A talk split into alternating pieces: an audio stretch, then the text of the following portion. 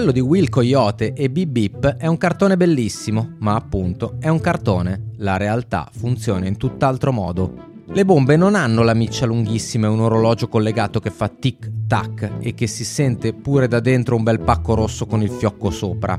Se mai dovesti ricevere un pacco bomba, cosa che chiaramente non ti auguriamo, dovrai utilizzare altri metodi per riconoscerlo. Questi sono dei consigli utili in caso ti capiti qualcosa di simile. Quello che stai ascoltando è Worst Case Scenario, un podcast tratto dall'omonimo libro pubblicato da Blackie Edizioni e scritto da Joshua Piven e David Borgenicht. Il progetto originale è di Quirk Books.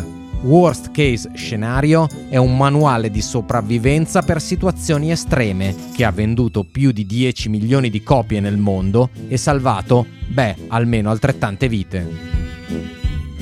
In ogni capitolo impareremo con i consigli degli esperti ad affrontare situazioni molto complicate, magari incredibili, ma non impossibili. Come difendersi dall'attacco di uno squalo, come far nascere un bambino in automobile, oppure come accendere un fuoco senza i fiammiferi. La puntata di oggi, invece, ti insegnerà ad identificare una bomba.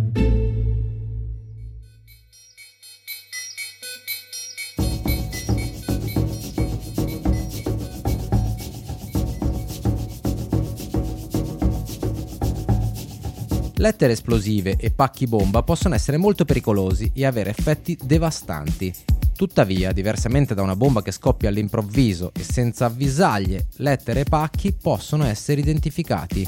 Le squadre di ricerca ad alto rischio, incaricate di fornire un aiuto in caso di pacchi bomba, hanno un motto. Verifica la presenza dell'insolito o l'assenza del solito. Osserva le seguenti procedure e nota i segnali d'allarme. Vediamo allora come individuare un pacco bomba. Esamina pacchi o lettere inaspettati. Se un corriere consegna una busta particolarmente voluminosa, o un pacco che non ti aspettavi, presta attenzione a eventuali rigonfiamenti, strappi o protuberanze, senza esercitare pressione. Diffida dei pacchi irregolari.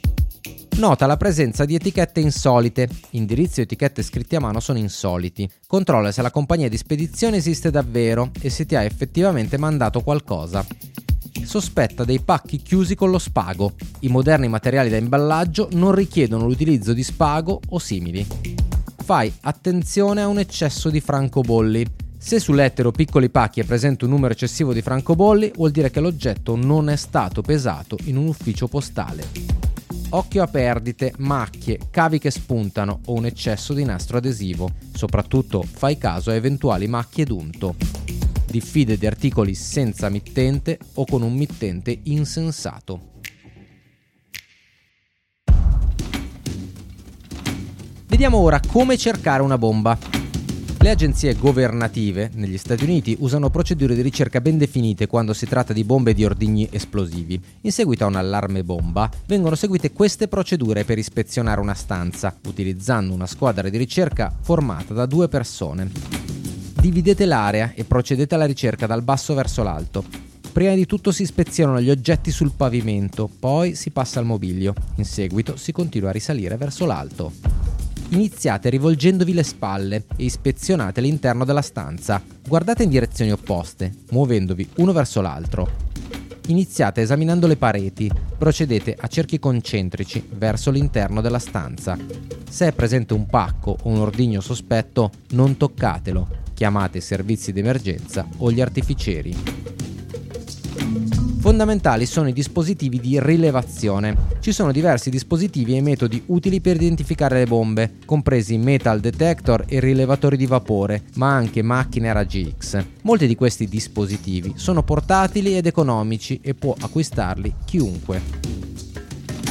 Vediamo cosa fa un rilevatore di esplosivi allora rileva i costituenti dei moderni esplosivi plastici, così come il TNT e la nitroglicerina. Rileva RDX, PETN, TNT e NG, che è la sigla di nitroglicerina usa l'IMS, ossia la spettrometria di mobilità ionica, per rilevare particelle di microdimensioni presenti negli esplosivi. Un campione della grandezza di un nanogrammo è sufficiente per la rilevazione.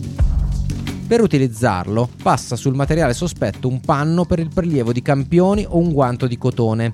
Il tempo di analisi è di circa 3 secondi. Sul display visivo ci sono una spia rossa ed uno schermo LCD che fornisce un grafico con una scala numerica dei materiali target identificati. Un allarme sonoro può essere attivato o regolato su parametri definiti dall'utente.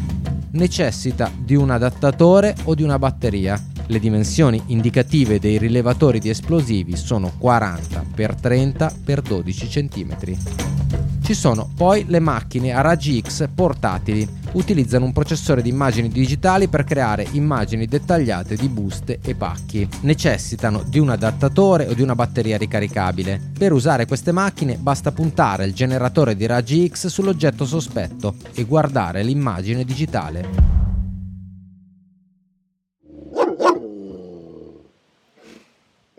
L'ultimo dispositivo che analizziamo, molto diverso dagli altri, ma spesso molto efficace per identificare una bomba, è il cane antiesplosivo.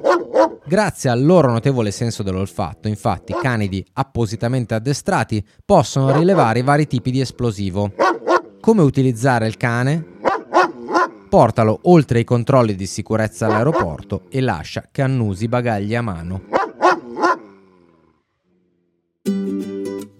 Infine chiudiamo con una regola che vale sempre. Tutti gli esperti di bombe sottolineano che la cosa fondamentale quando si tratta di esplosivi è evitarli. Le tue possibilità di sopravvivenza sono tutte nelle mani degli artificieri, non in uno di questi strumenti.